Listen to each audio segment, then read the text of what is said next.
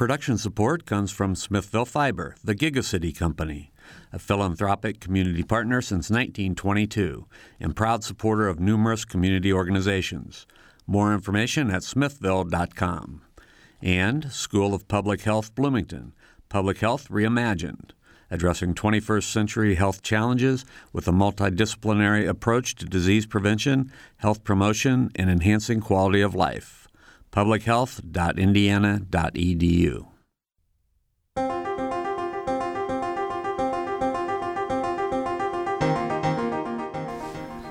From the Milton Metz studio in the Radio TV building at Indiana University, welcome to Noon Edition. I'm Bob Zaltzberg from the Herald Times, and I'll be your host today. This is the 50th anniversary year of one of the most politically and socially volatile years in this nation's history. 1968 was the year of the tragic assassinations of Martin Luther King Jr. and Robert Kennedy. Disagreements over the Vietnam War fractured the Democratic National Convention, while thousands of anti-war protesters battled the Chicago police outside the convention doors. The Fair Housing Act of 1968 was passed, prohibiting the discrimination in housing based on race, religion, national origin, or sex. Today on Noon Edition, our panelists will reflect on those issues and more on the year 1968 and the Civil Rights Movement. And we have three guests, two who are joining me in the studio. Jim Sims is here. He's a member of the Bloomington City Council, and he's also the Monroe County NAACP president. John McCluskey is Professor Emeritus of African American and African Diaspora Studies, and he has also he was also teaching in Birmingham in 1968 during the MLK assassination. And Ray Boomhower is the author and senior editor of the Indiana Historical Society Press, and Ray is joining us by phone from Indianapolis because of today's weather. You can join us on the air by calling in at 812-855-0811 or toll free at 1-877-285-9398. And you can also email us your questions for the show at news@indianapublicmedia.org. You can also follow us on Twitter at Noon Edition. So after that lengthy introduction, I want to bring Ray in first from Indianapolis. And Ray, could you, as a historian, can you sort of set the stage for 1968 as a year that people are a lot of the press anyway has said it was a year that changed things in America. It was quite a tumultuous time in American politics, and I think if you were a novelist and you were trying to write a book about that year and all the political changes that came about and you submitted it to your editor, they might send it back to you saying this is too unrealistic, no one would ever believe it. Most people expected that Lyndon Johnson would once again be the Democratic candidate for president, but it was a year that saw Eugene McCarthy, a U.S. senator from Minnesota, start his insurgency against Johnson and his attempt to become president again. You had all these young college students, cut their beards off, cut their hair, and go clean for Gene. You had Bobby Kennedy jumping in the race after McCarthy's strong showing in New Hampshire. You had Lyndon Johnson announcing he would no longer be a candidate. You had, of course, Martin Luther King Jr.'s assassination, followed by Kennedy's rousing and memorable speech in Indianapolis on April 4th announcing King's death. You had Robert Kennedy's eventual assassination following the California primary, all the violence and turmoil at the Democratic National Convention in Chicago. So it was quite a year if you're writing about politics in American history. Aside from politics, it was also a cultural revolution in a lot of ways. I mean, it was one of the years, the 60s were closing up, but the 60s were sort of a cultural revolution as well. That's true. You had all these, I think, young college students, this was their last maybe gasp at working within the system to change things. And I think there were a lot of disappointed young people following the Democratic National Convention. Maybe many lost faith in the political system in America at that time and might have turned to other ways to change the system because of that. John McCluskey, you were in Birmingham during 1968. So what was life like in Birmingham in 1968? It was a strange place to be. I had come to Birmingham, believe it or not, from San Francisco. So in San Francisco, I had on the one hand the Panthers, and on the left hand, I had the Haight-Ashbury district. So I was seeing some of that close up. Coming to Birmingham, I didn't know what to expect. It was my first time in the Deep South. It was the time, a few years after Bull Connor and Martin Luther King Jr. in the Kelly Ingram Park. You mentioned the year of 68. If you can bear with me for just a second, I'd like to give you a week in 1968.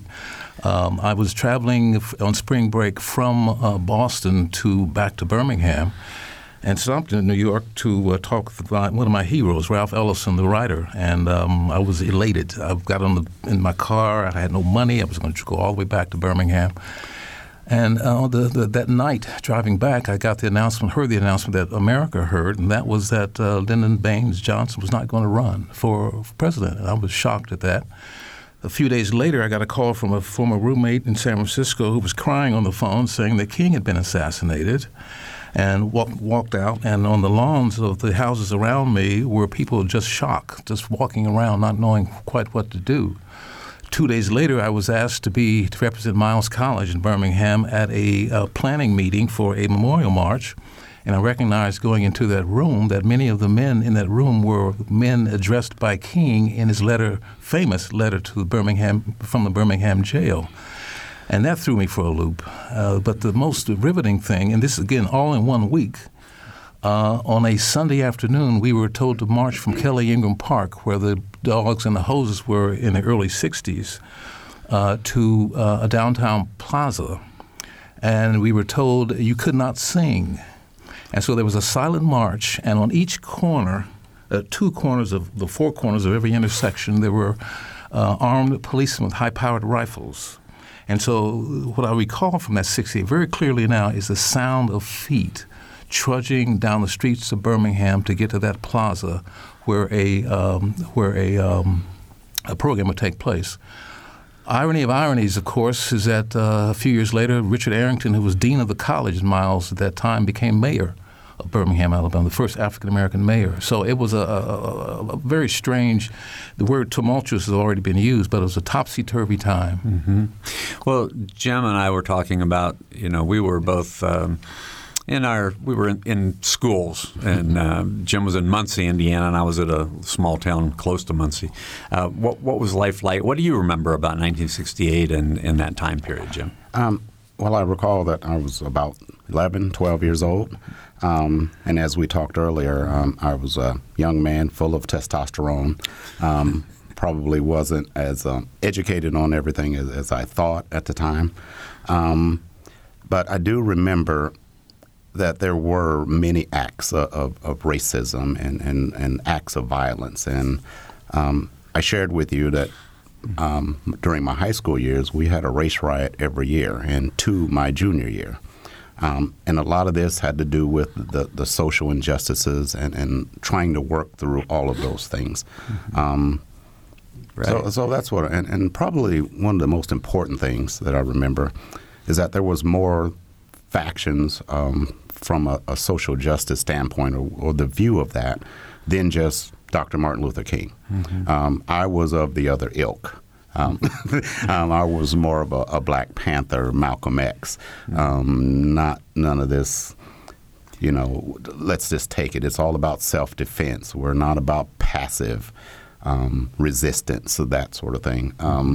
And now I've since grown and understand and have seen the light on how you can best work through that and try to do that with my activities at the NAACP. But at that time, things could have turned out much, much differently in my life, I'm sure, and particularly if we weren't in Indiana. Let's say if I was further down south or something, I think my attitude, there would have been a much different version of Jim Sims's life to this day. Mm-hmm. Well, we're kind of happy with you the way you are. So. Well, thank you. Well, sure. I want to give you our phone numbers if you have memories of 1968 or you have questions about 1968.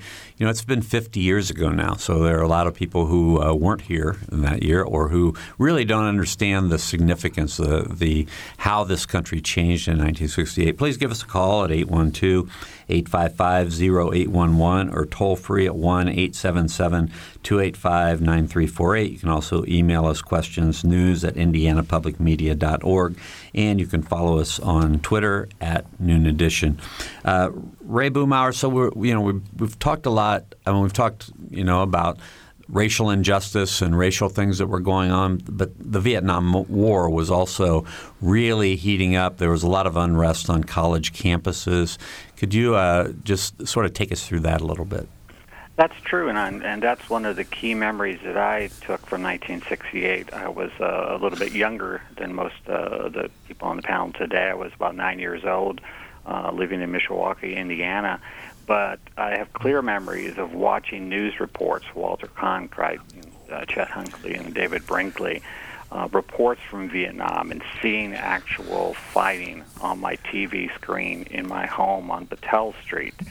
And watching the action, seeing the riveting news from the Tet Offensive in Vietnam, where everything seemed to be crashing down in spite of all the optimistic proposals and sayings and reports from the Johnson administration. And I was really too young to understand it all, but later I could very well understand how this could inflame and enrage young people who were so against war on college campuses across the country.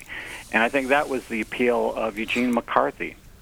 Here was this calm, poet-loving politician who was so unlike Lyndon Johnson, and he, stood up and said he was going to, put an end to the fighting in Vietnam. And that's what I think drew so many young people to change their parents and go out and barnstorm around the small towns in New Hampshire on his behalf. And he was someone who, stood up and said, this should not go on any longer. And that was a large part of his appeal to these college students throughout the country. Just want to react to a couple things you said for those who, weren't around. In the Tet Offensive, started January 30th, and it was a series of surprise attacks by communist forces across Vietnam, and it really showed how badly the war was going for the United States at the time. On CBS, you talked about watching the news because the war was brought into people's living rooms as no war had been before. And on CBS on February 27th, Walter Cronkite, who was trusted by everyone, it seemed, to tell it like it was, basically said to say that we are mired in a stalemate seems the only realistic yet unsatisfactory conclusion. He basically was calling out the government that was saying, oh, no, things are going well. And Walter finally said, no, they're really not. Right. I remember reading his, kind of behind-the-scenes comment after seeing all this footage come in from the, American embassy under attack in Saigon saying, what the hell's going on? I thought we were winning. He'd been led to believe that, like so many others. Yeah. John, what do you recall about the war at that time? There was the issue of the draft that all of us in school or graduate school were concerned with. But there seemed to be all these wars that were flaring up around the world. There was San Francisco. There was Birmingham. There would be Newark and Detroit. There would be Asia, and King was one of the few people who tried to link them in some way. And that's one of the lessons I take from the 60s was this notion of being a globalist. King was noted for the civil rights era in the United States. In the larger frame, he was dealing with human rights around the world. And he gave a speech almost to the day of his assassination a year before in New York, where he talks about Vietnam. And the interesting thing about that is that people on both sides were saying, well, why are you talking about Vietnam? We have civil rights. We have issues of busing and motels and hotels. And why are you talking about this? And he began to link the so-called local fires with what was happening in the world. And the globalism of African-American leadership, the globalism of the feminist movement, the globalization of so many movements today, I see owe a great deal to the fires that we saw in the 1960s. So it forced a lot of us to begin to think beyond our own shadows and begin to talk about injustices around the world and how they link to one another. A friend of mine has written a very important short story called Dr. King's Refrigerator, and it's fiction.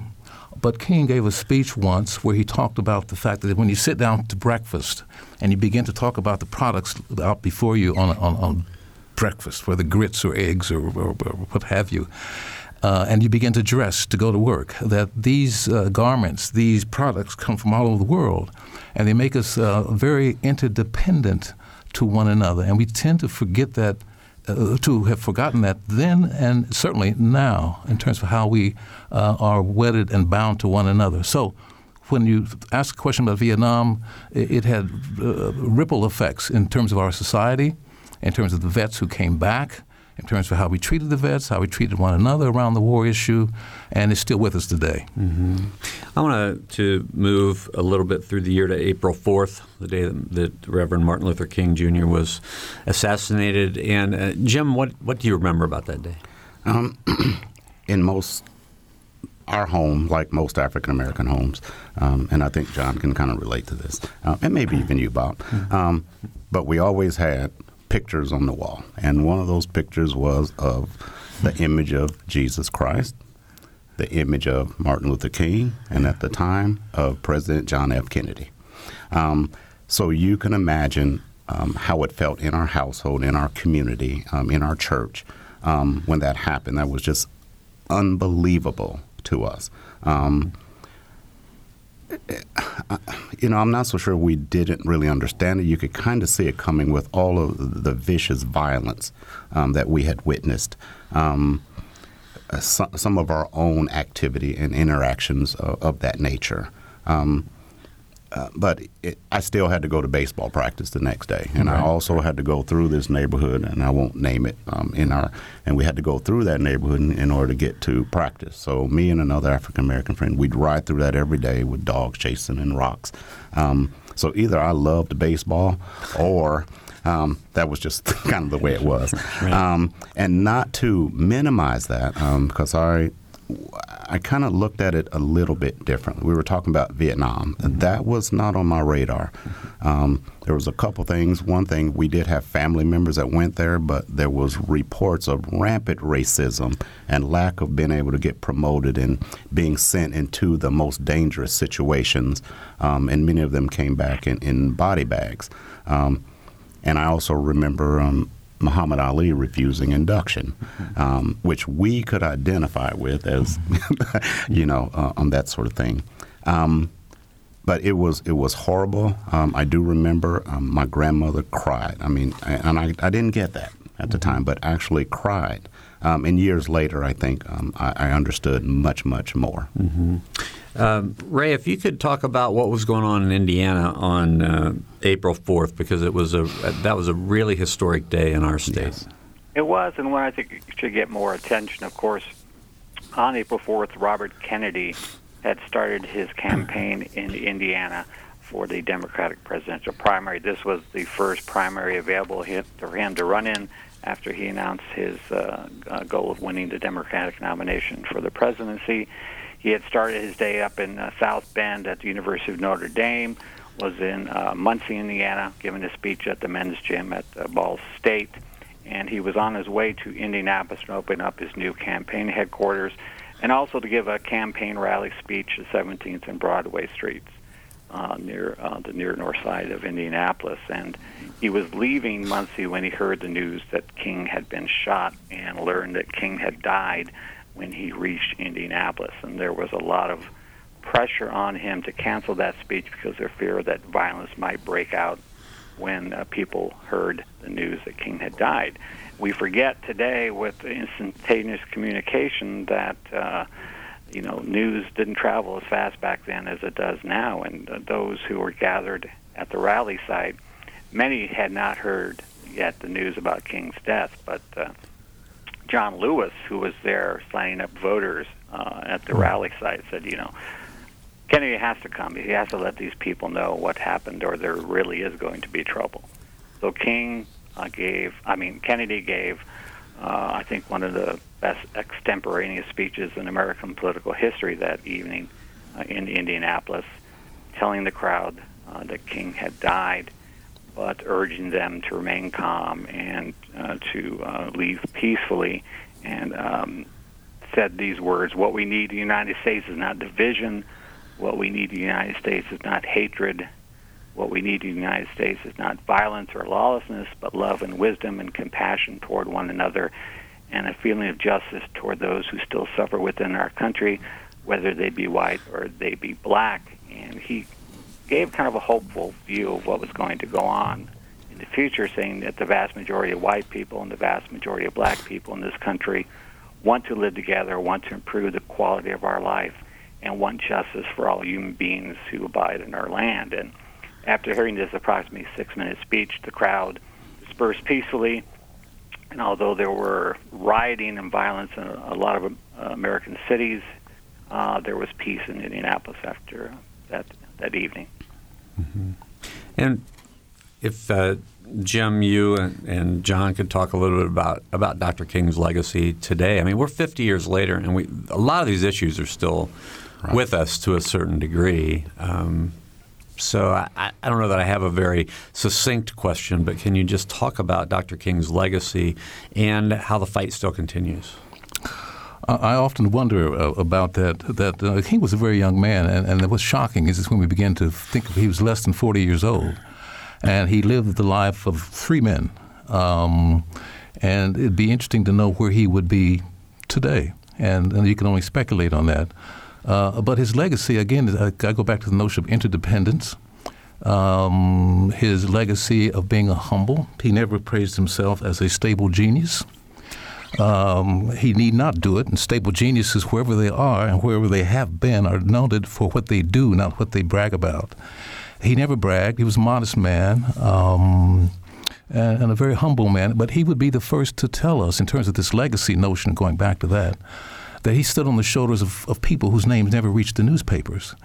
And he knew that the media had sort of targeted him as a spokesman, but he also knew there were hundreds and thousands of people who walked those dusty roads of the South, who sang those songs when they marched in the South. And he would honor them in terms of the cadence of his speech.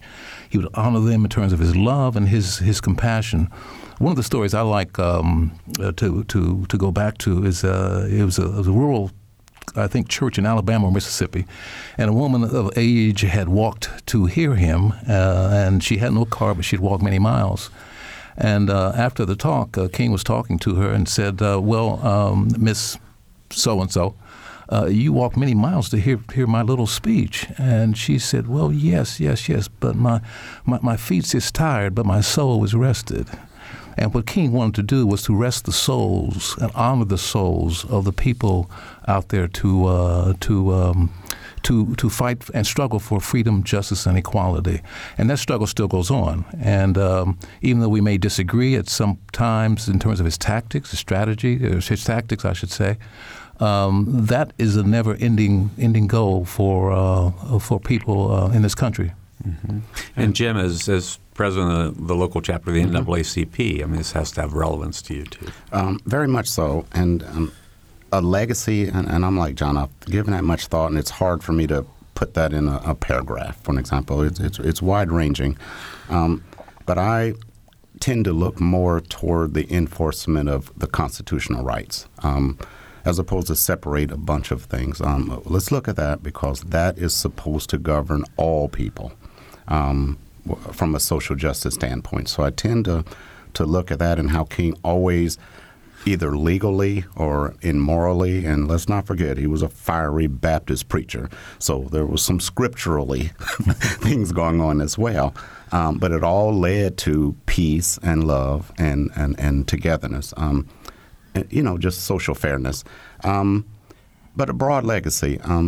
Dr. King, and again, we've spoken of this earlier. I was not a supporter of the nonviolent, passive approach. And I always wondered, how could you allow your supporters, people in the march, and this isn't 68, but the Bull Connors and the dogs and the fire hoses and all of that. Mm-hmm. How could that happen?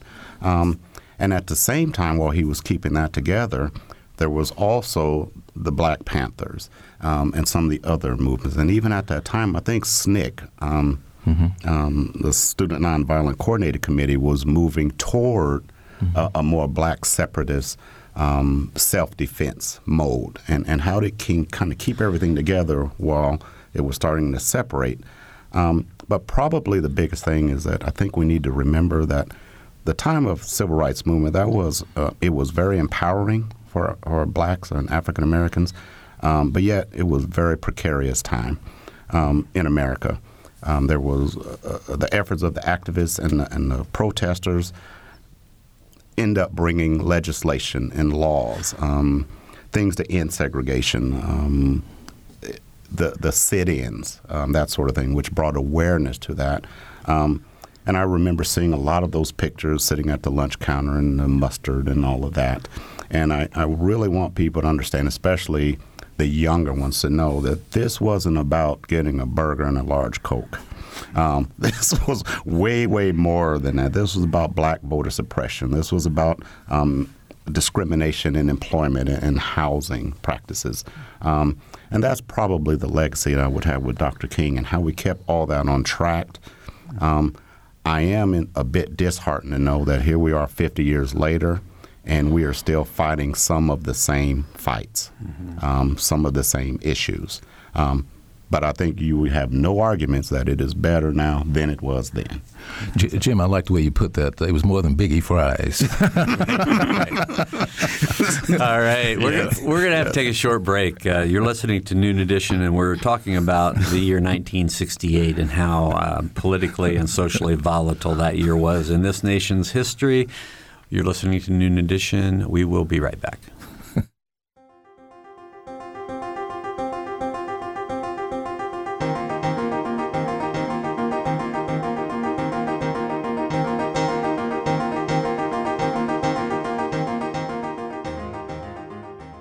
From the Milton Metz studio at IU's Radio TV building, this is Noon Edition on WFIU.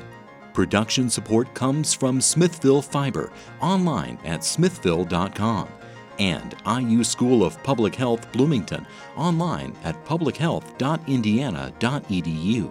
WFIU News covers South Central Indiana and the state throughout the day at WFIUnews.org and on Twitter at WFIU News. You can watch unfiltered video of breaking stories on Facebook Live. And you can get a digest of all the day's top stories delivered to your inbox each afternoon.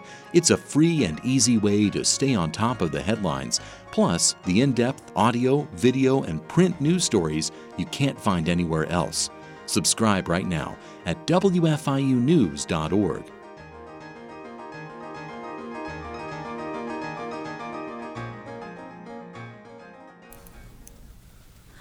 Welcome back to Noon Edition. I'm Bob Zaltzberg from the Herald Times, and my guests today are Jim Sims. He's a member of the Bloomington City Council and also the Monroe County NAACP president. John McCluskey, professor emeritus of African American and African Diaspora Studies at Indiana University, and he was teaching in Birmingham in 1968, which is the topic of our program today, 1968. And also Ray Boomhower is with us. He's joining us by phone from Indianapolis. He is an author and the senior editor of the Indiana Historical Society Press. If you want to join us on the program, give us a call at 812-855-0811 or toll free at 1-877-285-9348. You can also email us questions for the show at news@indianapublicmedia.org, and you can follow us on Twitter at Noon Edition. We're going to move on from Dr. King in just a minute, but I do want to ask about the role of black women in the civil rights movement. Jim? Well, thank you. And we were talking a little bit, and what I mentioned is that a person that never really got talked about much during the movement was Miss Coretta Scott King, and all that she did in order to hold the family together, the children. And obviously there was a, I would call it a government conspiracy in order to discredit Dr. King, some of the things Herbert Hoover did. I even think, even though the media in some cases was pretty positive, it was also very negative. So much like Miss Michelle Obama during this current time, I think these women are overlooked on the glue that they provide to the family units and to that structure, while the husbands, of course, are out and putting their lives on the line and struggling a bit. Mm-hmm. Women were very powerful agents in the civil rights movement. Ella Baker, Fannie Lou Hamer, the list is very, very long. We tend to think of Rosa Parks. The interesting thing about Rosa Parks that we don't know is that she was a civil rights advocate and worker before she became the Rosa Parks that we know. She had attended the Highland School in Tennessee for several years, and she was wise to the notions of community organization. So women were, in some ways, the bedrock of the civil rights movement, and I'm glad that we brought that up. That's very, very important. All right, I want to move on to June. Ray, June, Bobby Kennedy's assassination. Can you set that scene? Well, in California, Kennedy was campaigning against Eugene McCarthy. Those two were battling each other out for the various primaries that were available and trying to, win the Democratic presidential nomination. Kennedy squeaked out a narrow victory. I think it was June 5th in the California primary. He was, continuing his campaign, but leaving by the kitchen at the Ambassador Hotel. He was shot and mortally wounded by Sirhan Sirhan. He eventually died from the shooting, and really put the Democratic nomination in play again. And at the convention, of course, eventually Hubert Humphrey, who was vice president under Lyndon Johnson, won the nomination, but there was, of course, a lot of violence associated at the Democratic Convention in Chicago. Richard Daley and the Chicago police battled in the streets with student protesters. And it's always kind of ironic. You wonder, what if? Historians are not good at that. We're better at explaining what actually happened and what it might have happened. But, what if Kennedy had not been killed? What if he'd gone to the convention as a strong candidate? Would there have been that many student protesters there? Would there have been that much violence? We'll never know, but we do know that there was, and it harmed, I think, immeasurably the Democrats' chances that year in their race against Richard Nixon, the Republican candidate. Okay, Ray, you said you like to deal on what happened, not what if, but would Bobby Kennedy have won? John Bartlow Martin, who I've written about, was a key advisor to Robert Kennedy in Indiana, a journalist and speechwriter for numerous Democratic presidential candidates, posits the theory that, yes, Kennedy would have gone to Chicago, would have gotten the nomination, and would have gone on to defeat Richard Nixon in the 1968 election. I'm doubtful about that. Oh. I agree mainly with a lot of other Kennedy advisors who say that it was, a 50-50 shot at him winning the nomination at all at the convention. While he was in this tense battle with Eugene McCarthy, Hubert Humphrey was going around the country piling up delegates without entering any of the primaries, going to big city bosses, caucuses, and piling up delegate after delegate. So he was a strong candidate to win the nomination. So it's uncertain if if Kennedy would even have gotten the nomination if he had lived. Okay, we're going to go to the phones. We have two phone calls, and Bob is first. Bob's from Bloomington. Go ahead, Bob. We're going to go to yeah, Bob, are you there? Bob is first. Bob from Bloomington. Go ahead. Hey, hello. Yeah, Bob, go ahead. Yeah, hi. My question is what was going on in Bloomington, in the city, and on the campus at the time. I do know that there were very radical faculty and student groups. There were a lot of protests. There was actually a lot of surveillance of the protests. And it'd be interesting for Bob, I don't know if you were here in town or Jim Sims was in town, but if you can't talk about it, it'd be interesting that people want to call in and talk about what was going on campus and in the city itself at that time? Yeah, I actually wasn't here at that time, and Ray may have some insights into it. I would recommend a book by Greg Dawson about Bloomington in 1968 that was published last year. Talks about what was going on campus and what was going on even in the high school scene. So Bloomington was a very interesting place, and there are a lot of people who are in very key positions in Bloomington and around now who were growing up during that time. And if any of them are out there, they could give us a call and talk to us about that. Ray, do you have any sense of what was happening on campuses in Indiana? I was not too young for that, and don't really know a lot about it. I know there was, seemed like, daily protests in Dunn Meadow. Looking back at old yearbook photos when I was a student at IU, I went through the old arbutuses, and there was various factions of students, some working within the system, some wanting to blow the whole thing up. But for the most part, there were peaceful protests, if I remember correctly.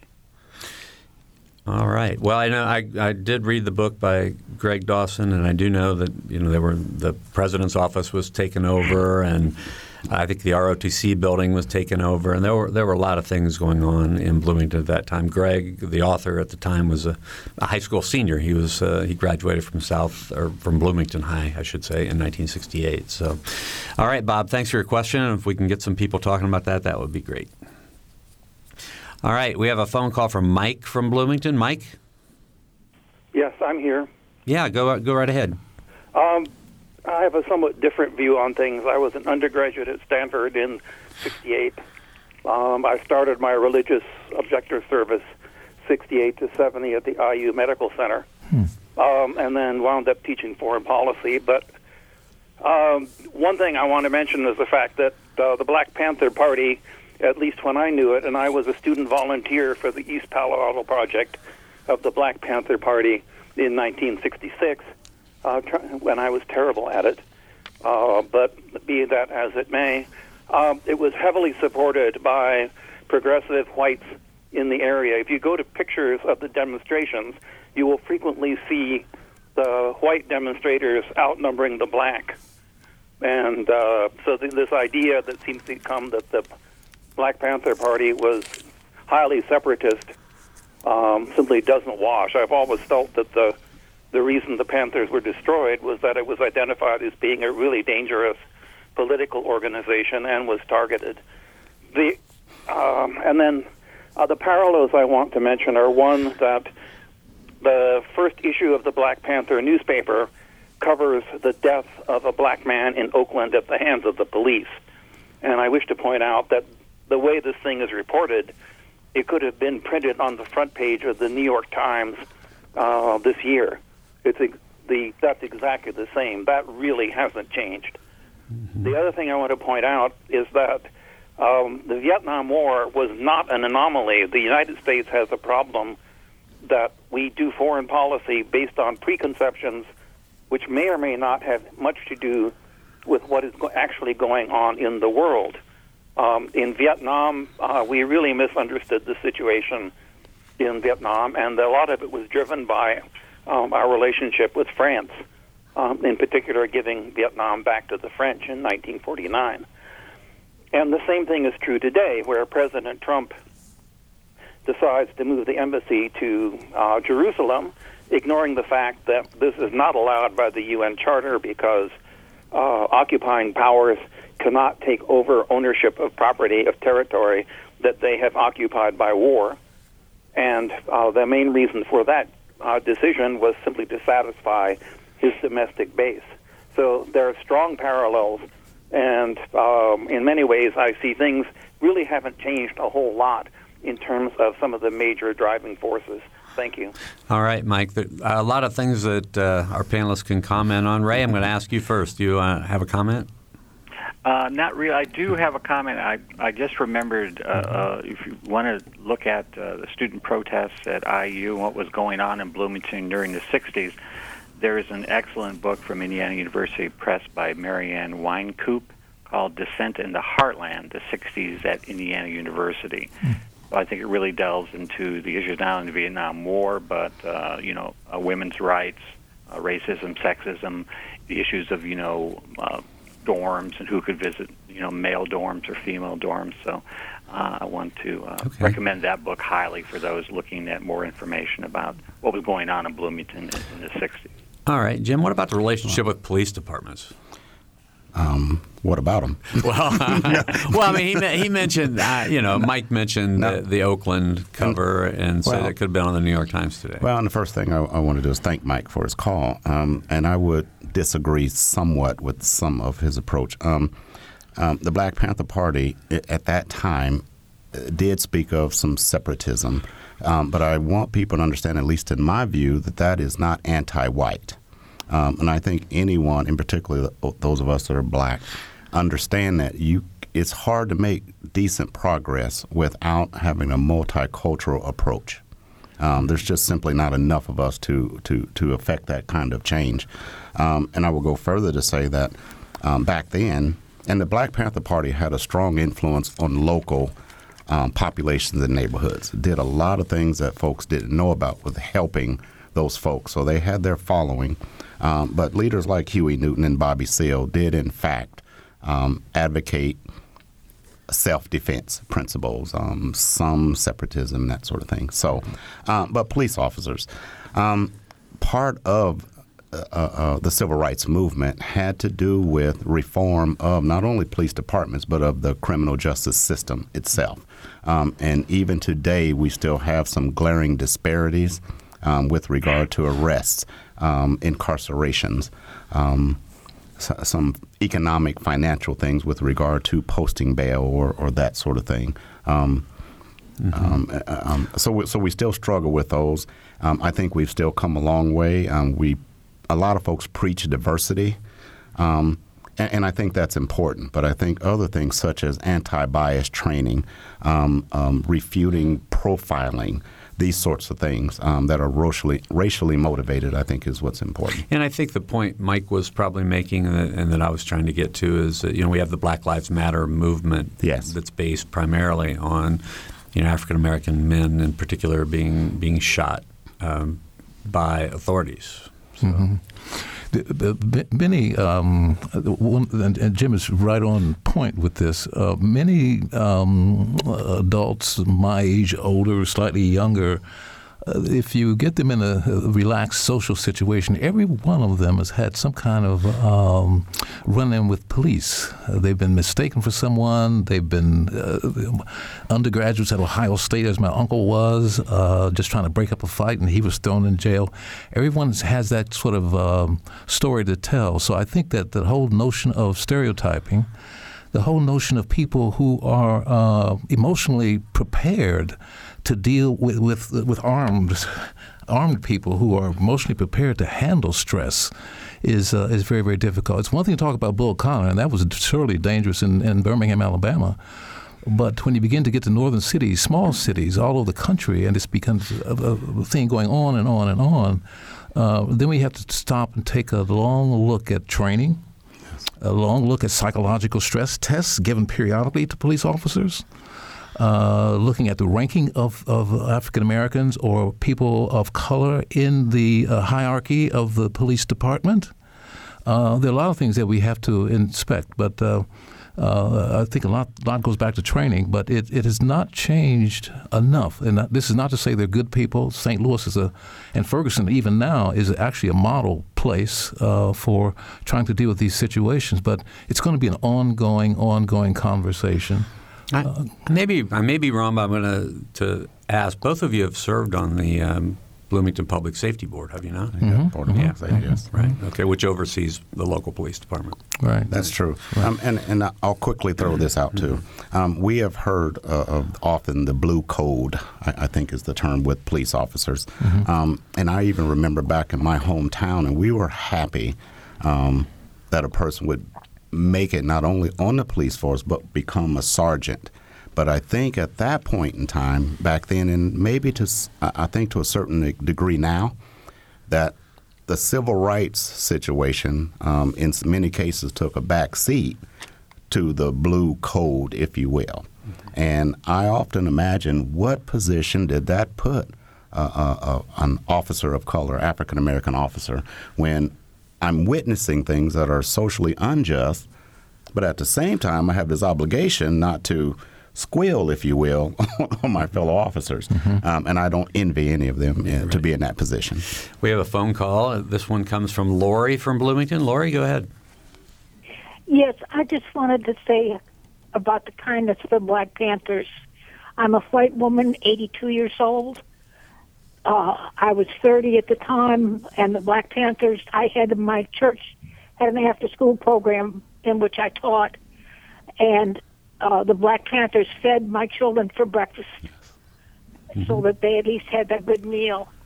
And I had an elderly friend at the time who could not get out, so I walked down to the Black Panthers office, and I walked in and asked them if they could include her in their food program. And they were absolutely kind, polite, warm. Mm-hmm. I loved them very much. Well, thank you for that memory. We really appreciate that call.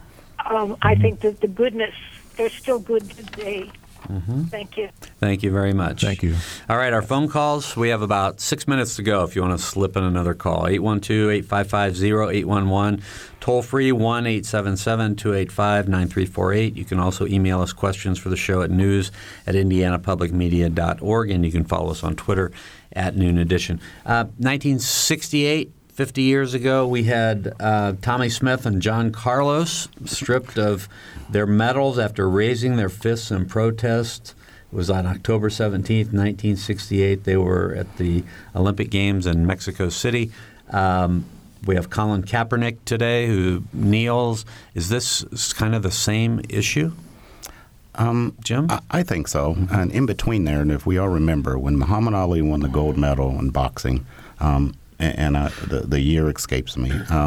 But he came back to Louisville, where he was from, and still looking at the mistreatment of fellow blacks and threw his gold medal in the Ohio River. And I'm not so sure if you're people that are more than non-athletes remember or recall that. But yes, I do. I think Colin Kaepernick, his grievance, if you will, has absolutely nothing to do with the military, the flag, the national anthem. It has to do with what we're talking about today, which is the maltreatment of people of color in this country. Mm-hmm. And that's the way we look at it. And how it's morphed to where it is today is beyond me. Mm-hmm. But that kind of protest, again, had its... one of the most visible protests like that was this in 1968. And that's going to continue. I think it's a wise generation of athletes now who realize they're gladiators and they can be traded at any point, and they owe a duty to the larger society. And they are not, as Jim has pointed out very well, not just being anti-patriotic, they're being patriotic to the core. And one of the core values of this country is freedom of expression, where you do not harm or degrade other people. You just have the freedom to ask for higher principles, and that's what these athletes are going on. So the genie's out of the bottle. It's going to continue. Mm-hmm. And if I can add real quick, sure. that brings more issues. This is a socioeconomic issue with the owners versus the players. I think many of the players of color, in particular African-American players who make up the majority of the employees, if you will, are now regretting their choice of not joining Colin Kaepernick in that stance overall. Mm-hmm. And I think if we had to do it all over again, it would be much bigger, more of a mass protest. Mm-hmm. All right. Ray, we've talked a lot about various parts of 1968. Unless you can go anywhere you want, but I want to go up to November and the election. So Richard Nixon was elected president. What symbolism did you get out of, should we take out of Nixon winning that election that year with all the turmoil that was going on in the United States? Well, of course, you have to remember that there were three candidates in that election. Not only was there Richard Nixon, there was Hubert Humphrey for the Democrats and George Wallace, the segregationist governor, wherein as a third-party candidate and captured enough votes percentage of the votes that might have, swayed the election to Humphrey's cause, and that Humphrey was coming on at the end, and it was a very, very narrow victory for Nixon. And it was one of those what-ifs, what if they had the Chicago Convention was supposed to be earlier, but they delayed it to help celebrate Lyndon Johnson's birthday. And if they had that lost time, would they have been able to narrow that gap at the end? And, some of those issues reaching out to what were known back then as white backlash voters, bring to mind the efforts from the 2016 election as well. So a lot of those issues are still with us today. And I take from that election, I wonder, will the Black Lives Matters activists of the day go into politics like a lot of the radical activists from the 60s did? I always remember Bill Crawford, who Indianapolis politician of renown, a longtime member of our state legislature. He was at the Kennedy speech in Indianapolis on April 4th, part of a Black Power group called the Radical Action Program. And he was inspired by what he experienced in the 60s to go into politics and to make a difference in people's lives. And I wonder if a lot of the activists from the Black Lives Matters movement might be moving in that direction today. All right, I'm going to go very quickly to the telephone and ask Wendy if you can, in like 15 or 20 seconds, give us your memory that you'd like. Okay, my husband and I were in Paris in '68, tangentially participating in the student revolution there. And during that time, Kennedy, King, and Malcolm X were assassinated. And we felt that we had to return to the States to participate in what we thought would be a very constructive revolution in the United States. Mm-hmm. And so we saw the United States from afar and came home to our cities where we could no longer walk in a lot of neighborhoods that I had been perfectly comfortable in Baltimore and Philadelphia because of the riots. So I am living now hoping so much for the idealism and activism of that period to be revived right now. All right. Thank you, Wendy. Thanks for that memory. And we are out of time. I really appreciate our guests today, Jim Sims, John McCluskey, and Ray Boomhower. For Mike Pashkash, our engineer, and Angelo Bautista, our producer, I'm Bob Zaltzberg. Thanks for listening.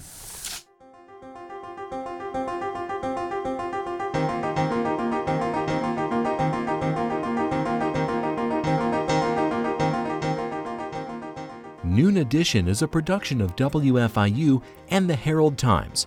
A podcast of this and other WFIU programs is available at WFIU.org.